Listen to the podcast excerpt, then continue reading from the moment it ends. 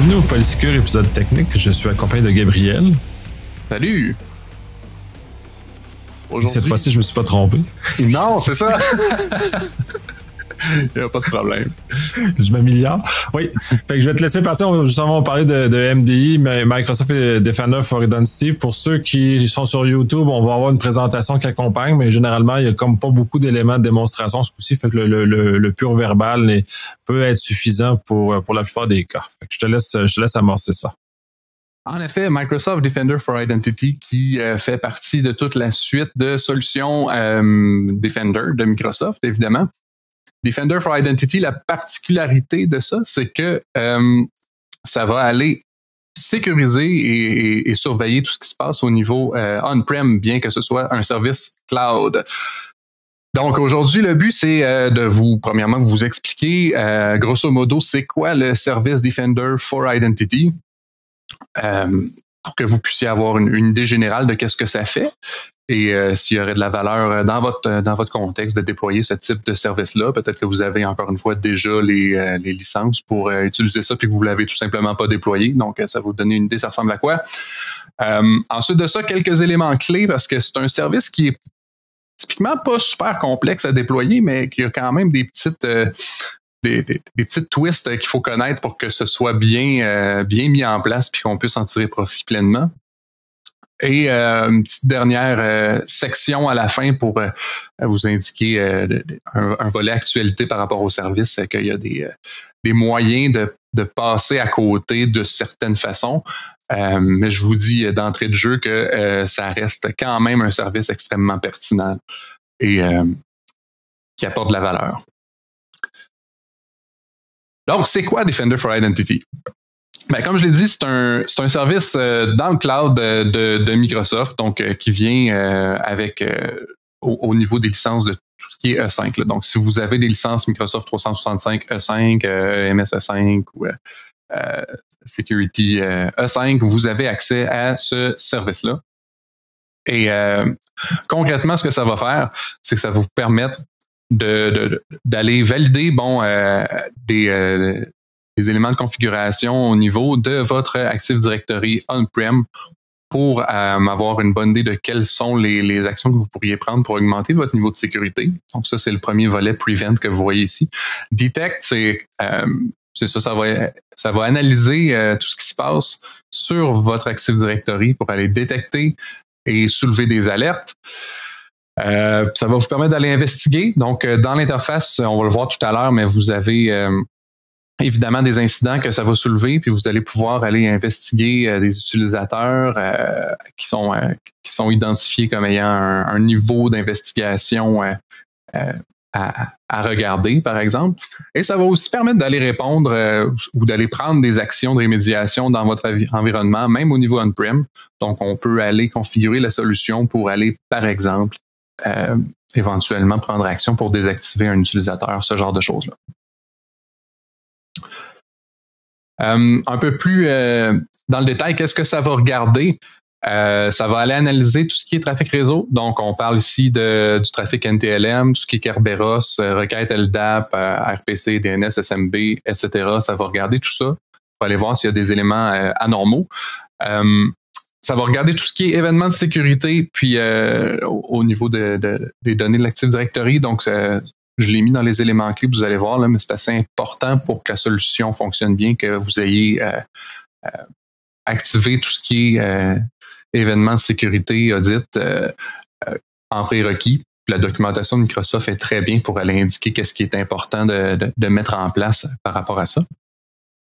Et ça va aussi aller regarder tout ce qui est comportemental au niveau des utilisateurs. donc, c'est un volet qui est assez intéressant avec la solution. Ça va prendre en compte le contexte de votre organisation et euh, ça va euh, soulever des, euh, des, alertes dans le cas où un utilisateur a des comportements anormaux. Est-ce qu'il se connecte sur une machine de façon anormale? Est-ce qu'il y a des tentatives de connexion anormales, etc. D'un point de vue architecture ou comment est-ce que cette solution-là se déploie, ici, encore une fois, on a un beau petit schéma de, de Microsoft. et c'est simple, en fait, c'est simplement un capteur qu'on va aller installer au niveau de chacun des contrôleurs de domaine. Et euh, si vous êtes sur une infrastructure euh, avec ADFS, ça, ça va aussi aller prendre en compte euh, ces, serveurs-là, donc de déployer des capteurs sur chacun de vos serveurs ADFS, bien que c'est pas l'architecture recommandée maintenant. ADFS tendant à vouloir devenir obsolète. Donc, mais bref, je le mentionne quand même si vous êtes dans ce cas-là. mais si vous partez à neuf, allez pas dans cette direction-là. Ouais, Azure AD est vraiment un produit beaucoup plus mature pour euh, faire de la fédération que l'ADFS, puis beaucoup plus simple aussi à opérer. Fait que ça, c'est effectivement. Et tout ça, puis là, ce qu'on parle de MDI est déjà pré-inclus dans Azure AD. Là. Il y a déjà tout ce volet-là est déjà, euh, déjà intégré. Ça, c'est vraiment comme une extension de ce qui est déjà disponible dans Azure AD pour la protection des identités. Oui, tout à fait. Donc, euh, d'un point de vue architecture, c'est pas plus compliqué que ça. Le seul petit point euh, supplémentaire que je pourrais mentionner, c'est que si, euh, par exemple, vous êtes dans un contexte où vos contrôleurs de domaine ne, communiquent jamais avec Internet, ce qui peut très bien être le cas, ben, il y a aussi moyen de déployer la, solution pour que le, capteur passe par un proxy pour aller communiquer avec Internet. Parce qu'évidemment, ça fait Étant donné qu'on parle ici d'un service cloud, ça implique des communications, idéalement. En général, oui. Il faut y a un peu d'Internet dans le décor. S'il n'y a pas d'Internet, on a un petit souci. Puis il y a certains clients, justement, qui, s'imaginent qu'on peut faire du, cloud sans Internet. Puis c'est un, petit peu difficile. on aurait des fonctionnalités limitées, disons. Euh, petit tour d'horizon. Donc, euh, comme euh, Nicolas l'a mentionné, on n'a pas euh, on n'a pas euh, énormément d'éléments à regarder là, dans l'interface, mais seulement pour vous mentionner maintenant, peut-être que vous, vous utilisiez le portail Legacy, entre guillemets, pour ce service-là, qui est portal.atp.azure.com. C'était le portail avant. Microsoft fait toujours des efforts pour aller intégrer et centraliser tout ça. Donc maintenant, le service est, disponible et opérable à partir de security.microsoft.com en très grande partie. Il y a certains éléments vraiment spécifiques qui, euh, qui se gèrent juste avec euh, à partir du, de l'ancien portail. Euh, mais tout ce qui est exploitation de la solution au day-to-day, tout ça, ça se passe dans security.microsoft.com. Pour la configuration, on passe par le volet Setting puis Identities. Et c'est à cet endroit-là qu'on va être en mesure d'aller configurer euh, un sensor. Donc, on va cliquer sur Add Sensor, on va aller euh, télécharger le, capteur, puis aller euh, prendre une clé qui va être affichée à l'écran lorsqu'on clique sur ce, bouton-là pour aller faire l'installation. petit point important par rapport à ça, du moment où vous cliquez sur le bouton Add Sensor pour aller faire cette configuration-là, prenez bien le temps de copier la clé parce que du moment où vous avez euh, fermé cette section-là, la, clé réapparaîtra pas. Euh, donc, c'est point important par rapport à ça. Ensuite de ça. Comme, comme, la plupart des secrets d'ailleurs dans, dans, dans, Microsoft aussi, il y a toujours cet élément-là. Fait euh, on, l'apprend une première fois, puis après ça, on est un peu déçu de ne pas avoir pris les choses en note correctement, puis euh, on, corrige. Mais c'est logique en termes de design, c'est sûr que euh, ces informations-là ne doivent pas être réversibles. Donc, c'est normal aussi que, que Microsoft ne le stocke pas en clair quelque part parce que ça nous mettrait en, la sécurité ça, diminuerait la qualité de la sécurité qui est mise en place pour ces, euh, ces infras-là. Ça, c'est d'autant plus important parce que ça, communique avec nos AD internes. fait que, ils voient tout. Fait que c'est important qu'ils soient euh, très, très sécurisés. Exactement. Oui, tout à fait. Puis, euh, à partir de là, on a tout ce qui est, bon, ça c'était capteur. Ensuite de ça, on, tombe dans la configuration des comptes. Donc évidemment, ça prend des comptes de service pour être en mesure de aller faire la surveillance. Donc, on, va recommander habituellement de se créer un, euh, Group Managed Service Account. Euh, il y a moyen de le faire autrement, mais c'est ce qui est recommandé habituellement. Euh, typiquement, on va vouloir se mettre un compte pour dans cette section-ci, le Directory Services Account, pour aller faire la, surveillance. Puis il y a la section Manage Account, euh, Manage Action Accounts, où ce que ça va être euh, un compte qui va euh, être utilisé pour aller prendre action. Donc, ce que j'ai mentionné tout à l'heure, les actions de rémédiation, comme aller désactiver un utilisateur dans l'Active Directory on-prem, ça va être possible de le faire. Puis on va recommander de mettre deux comptes séparés habituellement pour ces deux éléments-là. Juste pour pas qu'il y ait un, single point of failure au niveau du service, puis aussi pour s'assurer que si un des comptes qui est compromis, ben ça, ça fasse moins mal. Au niveau des autres éléments intéressants ici, dans tout ce qui est settings, euh, on peut aller identifier pour la solution des, utilisateurs, des appareils ou des groupes qui sont particulièrement sensibles. Donc, lui, à partir de là, va porter une attention euh, particulière à ces comptes-là, puis nous soulever euh, ces éléments-là au niveau des alertes.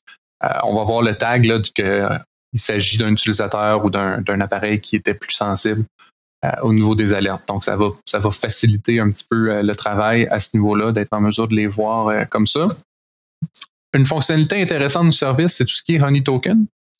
Honey Token, concrètement, c'est des comptes qu'on va, des comptes ou des appareils qu'on va aller mettre en place selon le principe du, du honeypot, c'est-à-dire qu'on va vouloir aller mettre des faux comptes qui ont l'air d'être un administrateur ou d'avoir des, privilèges élevés.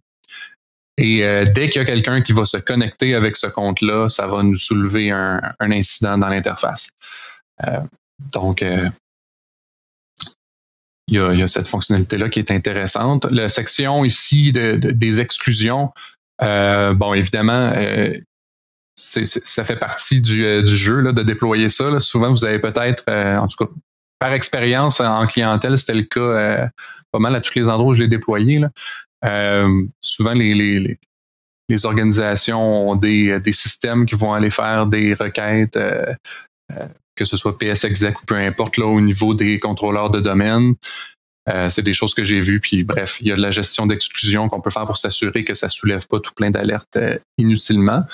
la nuance que j'aimerais apporter, c'est que tu peux faire tes exclusions de, de, point de vue global, donc de dire par exemple que tel device ou tel adresse IP ou tel utilisateur va jamais soulever d'alerte.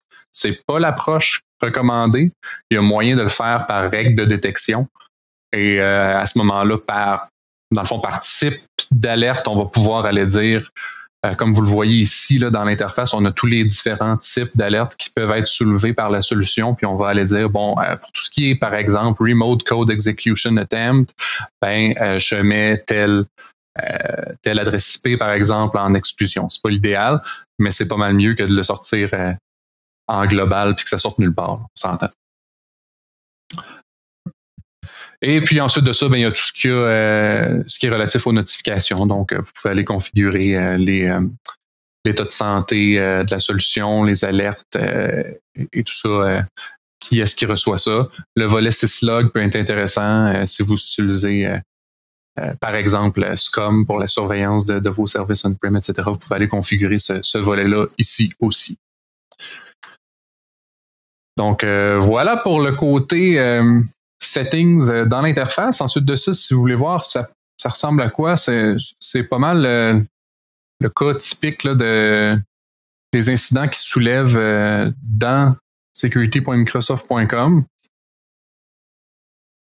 Donc, bon, vous voyez ici un paquet d'incidents dans mon environnement de test relatif à Defender for Identity. Ici, par exemple, on a un suspected brute force attack on one endpoint. Euh, donc, on est en mesure d'avoir euh, encore là notre beau graphe qui indique, évidemment, il n'y a pas énormément de, détails ici, étant donné que je suis dans un environnement de démonstration. Un, incident dans un environnement de production permettrait de voir pas mal plus d'éléments intéressants, mais ça vous donne une idée quand même qu'on est capable de voir euh, tout l'historique de, l'incident avec les différentes alertes, s'il y en a juste une. Et puis, on peut euh, aller investiguer l'utilisateur, puis éventuellement, à partir de toute cette, interface-là, rentrer dans la page de l'utilisateur, puis aller le désactiver euh, au niveau de l'AD on-prem, par exemple. Ouais, puis Microsoft fait des, très beaux efforts pour faciliter ces interfaces. Un, centraliser ces interfaces, justement, on les alertes sur la même place. Je me rappelle, il y a deux, trois ans, c'était pas aussi simple que ça de trouver les sols, cette centralisation-là. Euh, puis pour ceux qui ne voient pas le visuel, ben, ceux qui sont habitués de faire du travail avec du EDA justement pour euh, remonter ou voir euh, investiguer les, les, les alertes, c'est sensiblement dans la même philosophie que Microsoft a abordé le, volet MDI où on vraiment on a tout un élément de contexte avec un graphe qui nous permet de voir justement l'enchaînement de, de, tout ce qui se passe. C'est vraiment super chouette. Là. Oui, exactement. Puis tu sais, un, des éléments intéressants avec la solution aussi, on, met beaucoup d'accent sur euh, surveillance de tout ce qui est on-prem, mais il faut pas oublier que tout est intégré. Puis souvent, une attaque, euh, l'attaquant va pas se dire, euh, moi je, reste là. Il va souvent aller après ça plus loin puis aller attaquer d'autres éléments dans le cloud, dans vos services M365 ou peu importe. le fait que ce soit tout intégré comme ça, du moment où on déploie Defender for Identity, le fait que ce soit centralisé, après ça, quand on va aller faire du, hunting avancé, on va avoir les tables euh, avec tous les événements relatifs à ce qui s'est passé on-prem aussi. On va être capable beaucoup plus facilement d'aller intégrer des requêtes puis euh, euh, faire de la corrélation sur l'environnement au complet finalement. Donc, ça donne une vue globale. C'est un autre des points intéressants d'aller mettre ça en place. Donc, euh, ça fait le tour, le petit tour euh, d'horizon euh, rapide. J'ai mis ici une slide par rapport aux détections de mouvements latéral. C'est pas quelque chose que j'avais dans mon environnement de, démo, mais c'est quelque chose que je trouvais quand même intéressant du moment où la solution est, déployée avec les des privilèges nécessaires. On est en mesure d'aller voir euh, si un utilisateur a fait du mouvement latéral pour aller euh, euh, se connecter sur d'autres comptes. Et puis là, on, a encore une fois des graphes assez intéressants que, Microsoft nous permet de voir pour, pour avoir une idée très rapide de ce qui s'est passé.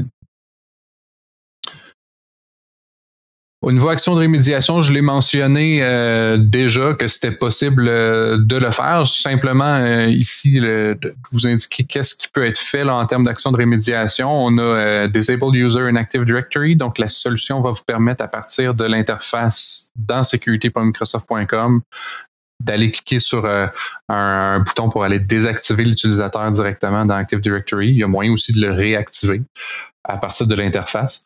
Um, suspend user in Azure Active Directory, ça, ça va permettre d'aller. Euh, ben, c'est la même idée, mais au niveau d'Azure finalement. Euh, faire en sorte qu'un utilisateur puisse plus se, connecter au niveau d'Azure, Active Directory, et Reset User Password. Donc, euh, on va aller avec cette action-là faire en sorte qu'un utilisateur doive modifier son mot de passe à, son à sa prochaine action de connexion c'est une bonne, une très bonne pratique. Puis de toute façon, tout ça se, se mécanise. C'est ça l'avantage de ça, ça. réduit la pression sur les équipes opérationnelles aussi. Euh, de, justement l'amener. Puis le reset, on, comme on a dans Azure d'anti-protection aussi, là, tous ces éléments-là de d'ajustement qui permettent euh, d'automatiser puis de protéger correctement les comptes contre des attaques qui sont quand même assez vicieuses maintenant sur les comptes. Fait que ça, ça enlève la pression puis ça permet à l'utilisateur, puis là, dans ce cas-ci, il l'a pas, mais dans le cas du euh, euh Azure Identity, on est capable d'aller euh, demander le MFA, par exemple, ou redemander le MFA s'il y a un doute raisonnable pour euh, mettre ces éléments-là. Fait que c'est toutes des, belles solutions qui viennent protéger de façon très importante les comptes, qui sont un, point très important, un point névralgique. Oui, en effet. quelques éléments clés. Donc, Maintenant que vous savez la solution ressemble à quoi, fait quoi et mange quoi en hiver, euh, comme je l'ai dit, c'est pas trop compliqué à déployer, mais il y a quand même des points auxquels il faut, faire attention. Donc, je les ai, euh, j'ai identifié des, points clés pour l'implémentation de la solution, puis euh, sa bonne utilisation dans cette section-ci. parce que c'est ça, comme je l'ai écrit ici, configurer un compte de service puis déployer le capteur au niveau de, vos contrôleurs de domaine et tout ça, ça va pas suffire. Vous n'allez pas avoir toutes les alertes comme si vous l'aviez configuré pleinement. Euh, donc, le premier point euh, à, prendre en compte, comme je l'ai mentionné en introduction, c'est de configurer les stratégies d'audit avancées. Et encore une fois, bon, la documentation au niveau de, Microsoft est très bien par rapport à ça, va vous permettre de voir plus spécifiquement qu'est-ce qui doit être mis en place à ce niveau-là. Juste pour vous donner une idée euh, rapide, bon, évidemment, si vous utilisez l'infrastructure avec ADFS, ça va être de s'assurer d'avoir activé tout ce qui est euh, les événements relatifs euh, à ça et de, faire l'audit là-dessus. on parle typiquement d'aller au niveau de, vos contrôleurs de domaine, vous assurer de mettre tout ce qui est événement de sécurité en, mode success and failure, donc d'avoir toutes les, toute l'information nécessaire Là, il y a l'exemple ici de Account Management, Audit Security Group Management à mettre en, Success and Failure. Donc, euh, bref, je ne rentrerai pas dans le détail de chacun des événements, évidemment, mais il y, a, pas mal d'événements à prendre en compte euh, qu'on peut aller ajouter et paramétrer pour euh, avoir le plus d'informations possible dans la solution.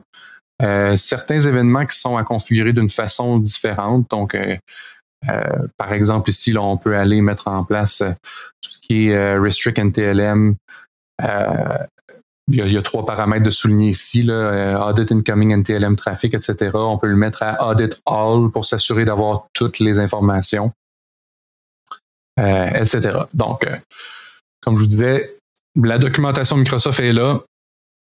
Il suffit d'aller mettre en place tout ça.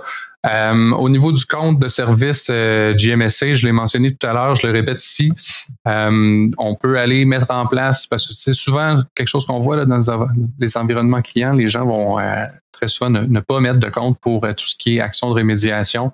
Donc, on recommande d'aller le, découper en deux, en mettre un pour la surveillance, un pour les actions de rémédiation.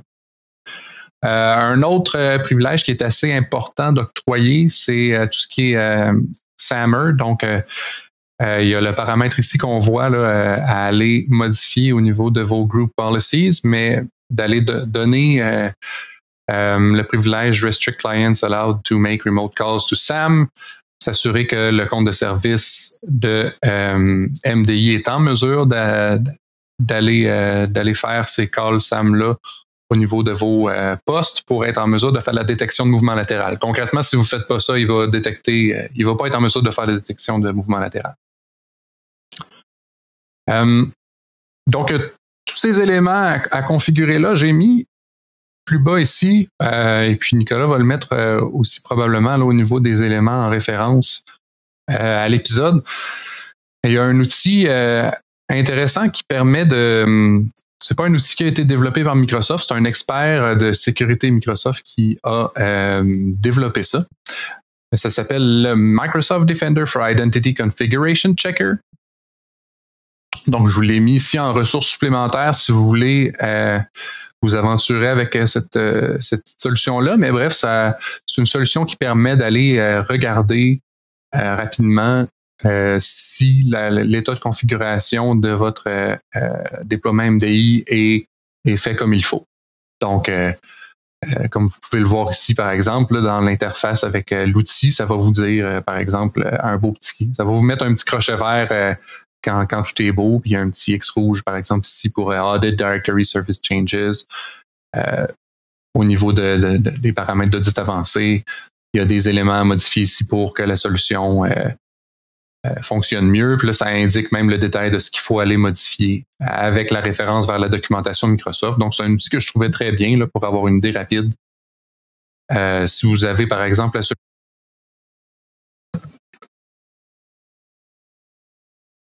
Excusez-moi, mon micro a lâché momentanément. Tu m'entends bien? Oui, OK, parfait. oui, c'est parfait. Euh, donc, c'est ça. Si vous avez la solution déjà déployée, je vous recommande de, regarder cette solution-là juste pour avoir une euh, vue rapide euh, de, si c'est bien fait. D'autres éléments clés à prendre en compte, j'ai mentionné ici utiliser les recommandations du Microsoft Secure Score. Euh, bon, d'un point de vue global, ça peut être intéressant de regarder les recommandations du Microsoft Secure Score pour tous vos services Microsoft 360, 365. Euh, Mais je le mentionne ici parce que euh, les gens souvent ne savent pas que Microsoft Defender for Identity va aller ajouter des recommandations à ce niveau-là. Donc, ça fait partie de ce que j'ai mentionné au tout début. Ça va vous permettre d'avoir des recommandations sur comment augmenter votre posture de sécurité au niveau de votre Active Directory on-prem. Et, bien, c'est là qu'on va euh, le voir notamment. Donc, euh, en allant dans, euh, dans le Secure Score, on retourne dans l'interface ici, dans security.microsoft.com. À gauche, il y a le, volet Secure Score. On est capable d'aller voir Recommended Actions et de filtrer par type de service. Donc, on peut aller filtrer pour aller voir les recommandations relatives à Defender for Identity. Et à ce moment-là, ça vous donne une idée de qu'est-ce que vous pouvez faire on-prem pour augmenter votre euh, niveau de sécurité. Donc, ici, vous pouvez voir, par exemple, euh, Disable Print Spooler Service on Domain Controllers, où il va aller, euh, il va aller sortir, par exemple, des, des recommandations par rapport au Cypher, au Weak Cypher. J'oublie le terme en français de Cypher. Mais bref. Algo. Ouais, Algorithme de chiffrement. Algorithme de chiffrement, ouais. Donc, un paquet de recommandations très intéressantes que vous pouvez aller considérer ici. Euh, un, autre intéressant ici, le Remove Dormant Accounts from uh, Sensitive Groups. Euh, dans, une, dans une optique de révision d'accès, ça va vous permettre de voir, euh, OK, j'ai j'ai des comptes qui sont peu ou pas utilisés ou même désactivés, qui sont dans, par exemple, domaine admin. la solution va vous mentionner ici en recommandation d'aller les retirer, par exemple. Euh, créer des Honey Token Accounts réalistes. Je vous ai parlé tout à l'heure des Honey Token Accounts euh, qu'on peut aller créer. Ce qu'on va voir souvent dans, en tout cas, ce que j'ai vu souvent en clientèle, c'est que les gens vont déployer des Honey Token Accounts, mais que ce sont des comptes qui ont juste euh, été créés puis mis là, mais qu'ils ont aucune tentative de connexion sur ces comptes-là. Le compte n'a pas nécessairement même respecté les, les les politiques ou les, les, les, les façons de faire que, l'organisation utilise pour créer des comptes administrateurs. Euh, le compte est, super récent, par exemple, ou euh, bref, il y a, y, y a, tout plein de bonnes pratiques euh, à prendre en compte pour la création d'un e-token account. Grosso modo, la recommandation, c'est de tenter autant que possible d'avoir un compte qui ressemble à un de vos comptes d'administration le plus possible. Euh, pour faire en sorte que euh, un attaquant qui, consulte les attributs de vos différents comptes dans une approche de reconnaissance, s'il voit qu'il y a un compte qui a un nom qui s'appelle le super administrateur, mais qui s'est jamais connecté nulle part, que le, compte euh, a été créé après toutes les autres, puis c'est ça, n'a euh, jamais eu le mot de passe de changer, par exemple, ce genre de choses-là. c'est des indices qui vont permettre à l'attaquant de voir que, OK, le compte, euh, il a été créé, il n'a jamais été utilisé, c'est louche. C'est probablement pas un vrai compte d'administration. intégré avec Microsoft Defender for Endpoint, évidemment, si vous avez Defender for Endpoint de déployer. Je l'ai mis dans les éléments clés parce que euh, c'est un peu moins euh, intuitif, si vous voulez, euh, que, faut aller le faire. Ça passe par l'ancien portail, donc portal.atp.azure.com, puis un paramètre au niveau des settings qu'il faut activer pour aller faire l'intégration avec Defender for Endpoint ici. et ensuite de ça, j'ai mis prévoyer une période de tuning donc, euh, autant pour faire de la gestion d'exception comme, euh, comme j'ai mentionné tout à l'heure. Euh, donc, normalement, il y a des éléments qui vont sortir, qui, qui, vont être des faux positifs que vous allez vouloir aller gérer en exception, mais aussi prévoir un bon 30 jours selon le, le, beau schéma qu'il y, a, ici. parce que la, la, solution va avoir une période d'apprentissage, un peu comme Identity Protection ou d'autres types de services au niveau de Microsoft. Euh, ça va y prendre plusieurs jours. Et pour, euh, pour, euh, pour plusieurs types d'alertes, ça va prendre au minimum 30 jours avant qu'il soit en mesure d'aller faire de la détection parce que lui, il va aller apprendre le comportement de vos utilisateurs, apprendre qu'est-ce qui communique avec quoi dans votre contexte et aller se monter une, base de connaissances. Et par la suite, il va être en mesure de commencer à vous sortir des alertes pertinentes par rapport à tout ça.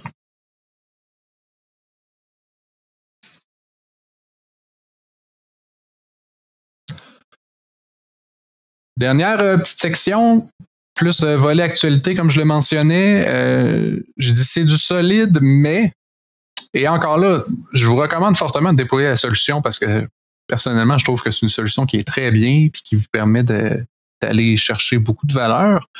mais il faut quand même être conscient, comme toutes les solutions de sécurité, que ça ne fait pas de miracle. C'est pas parce que vous avez Defender for Identity déployé que quelqu'un sera pas en mesure d'aller d'aller contourner la surveillance de Defender for Identity au niveau de votre Active Directory. Et je le souligne aujourd'hui parce que, notamment parce que il y a y a quelqu'un qui a sorti une présentation, et j'ai mis le lien ici, euh, que, vous pourrez aller euh, consulter. Euh, c'est le mois dernier, au mois d'octobre, a sorti ça. Et ça, nous montre des façons qu'il a utilisées, dans le fond, là, pour aller contourner les mesures de détection de Defender for Identity. Donc, je vous ai mis ici seulement quelques exemples. il mentionne, par exemple, bon, au niveau du Honey Token, account, si vous, euh, si vous déployez des token account, lui, ce qu'il dit, c'est de regarder, un peu comme je l'ai mentionné euh, un peu plus tôt, de regarder des attributs comme logon count, euh, bad password count pour, pour trouver ces honey token accounts-là dans l'environnement. Donc, c'est d'autant plus important là, de prendre en considération la recommandation que j'ai émise tout à l'heure de s'assurer que ces comptes-là soient le plus réalistes possible. Mais il y a d'autres éléments pour lesquels on ne peut pas faire grand-chose. Euh, par exemple, ici, pour euh, l'alerte de Suspected Kerberos SPN Exposure, il mentionne qu'il y a moyen d'aller euh, faire euh, l'énumération de, comptes et de faire le, filtrage là-dessus en mode offline, ça va pas aller générer l'alerte. Ce genre de choses-là. Donc, pour beaucoup d'alertes, il va aller montrer une façon de, de bypasser tout ça. Euh, ben, ce, qui est, ce qui est important là-dedans, puis tu l'as bien mentionné, c'est la solution, elle, est très bonne, mais comme ça, la sécurité n'est pas parfaite. c'est important de connaître la limite de la solution de sécurité qu'on a parce que euh, il y a un peu trop de gens, à mon avis, qui pensent que c'est magique. Euh, quand on, sait où arrête la magie, au moins on peut prendre des mesures compensatoires ou faire l'analyse en conséquence. Donc, on est capable de d'œuvrer à travers ça et de pas voir que c'est de, de, ne pas l'installer parce que c'est pas suffisant. C'est plus que suffisant, sauf que comme tout, bon, ça fait pas tout. On a plusieurs produits justement parce qu'ils font pas tout. Donc, c'est justement de combiner et de savoir où sont nos, nos, euh, nos angles morts pour qu'on puisse aller les chercher, puis même les, euh, les bypass, oui. Mais si on voit certains comportements qui sont préalables euh, au, au 10 bypass, au moins on est capable de les investiguer. C'est pour ça que c'est d'autant plus intéressant de les connaître, parce qu'on va être capable, parce que oui, euh, le filtrage se fait offline, effectivement. Cependant, la requête massive qui la précède, qui ne lèvera peut-être pas d'alarme, euh, on va peut-être mettre des d'autres mesures ou d'autres éléments justement pour aller les attraper puis choses. Puis justement, tu nous amené sur le, blog les gens ceux qui sont pas euh, juste en audio le verront pas, mais justement le blog qui vient expliquer une partie de ces éléments-là aussi. Oui, exactement. Juste euh, en conclusion, c'est ça. En réponse à cette présentation-là qui a été faite le mois dernier, le même expert qui a designé la solution de Configuration Checker que je vous ai présenté un peu plus tôt a émis sur son blog personnel il y a deux jours, le 8 novembre, euh, des commentaires par rapport à, tout ça, puis il indique grosso modo que euh, c'est vrai qu'il euh, y a des façons de, contourner, mais que ça, demeure important de configurer comme il faut la solution, puis que ça, ça demeure une, Defender for Identity demeure une excellente addition à, une baseline de sécurité pour tout ce qui est Active Directory. Ouais, ben c'est ça, la sécurité, c'est l'accumulation des mesures qui fait qu'on a une bonne sécurité et non une bonne solution qui fait qu'on a une bonne sécurité. Fait que c'est vraiment la, façon. Puis je trouve ça intéressant qu'il ramène, on rappelle ce concept-là, que des fois on a tendance à oublier. Mm-hmm. C'est vraiment l'accumulation de mesures et non la mesure qui va qui va avoir un effet réel sur notre posture de sécurité. Puis dans tous les cas, c'est le but, c'est de monter le niveau de l'eau, c'est-à-dire de monter notre, notre posture que ça devient tellement difficile que les attaquants, on, filtre le, plus gros du bruit, puis que ça va juste des attaquants sophistiqués qui vont venir finalement s'intéresser à nous. Et dans cette mesure-là, s'il n'y a que les attaquants sophistiqués qui sont capables de nous attaquer, ben on vient déjà de, nettoyer 99% du problème. Exactement. En général. Puis si de toute façon un attaquant sophistiqué puis vraiment sophistiqué, on jamais les plus les meilleurs sont de la difficulté à les intercepter de toute façon. Fait que c'est un autre euh, une autre réflexion. Oui, tout à fait. Donc, euh, j'ai mis ici une petite section pour euh, les liens, euh, petite note au passage euh, de, Bloodhound que j'ai ajouté ici. On ne regardera pas c'est quoi Bloodhound aujourd'hui, mais c'est un outil qui permet de faire de la reconnaissance au niveau Active Directory. Donc, si vous voulez faire des tests dans votre environnement, peut-être plus de, de, environnement de test. Là. Déployez pas ça en production, Mais euh, si vous voulez voir dans un environnement de test, vous pouvez utiliser ce genre d'outil-là pour, ça va vous générer des alertes de reconnaissance avec MDI et tout ça. Vous allez voir que la solution fonctionne bien normalement. Ça va faire beaucoup de bruit, oui. Ouais. c'est, Donc, euh, c'est tout pour aujourd'hui. Ben, parfait, je te remercie énormément. Encore très intéressant. Euh, ça permet justement de, rehausser le niveau pour ceux qui ne l'ont pas fait encore, démystifier un peu ces outils-là. Je te remercie de ton temps et de ta générosité. Ça fait plaisir. Merci à toi.